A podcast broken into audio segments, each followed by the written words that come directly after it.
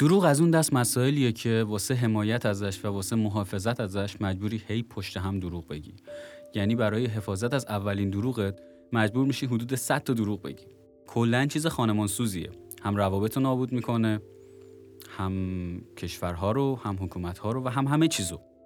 کلا دروغ چیز خوبی نیست. در کل و پای و اساس چیز مزخرف و چرتیه. پس نصیحت این هفتمون میشه دروغ نگیم. دروغگو نباشیم.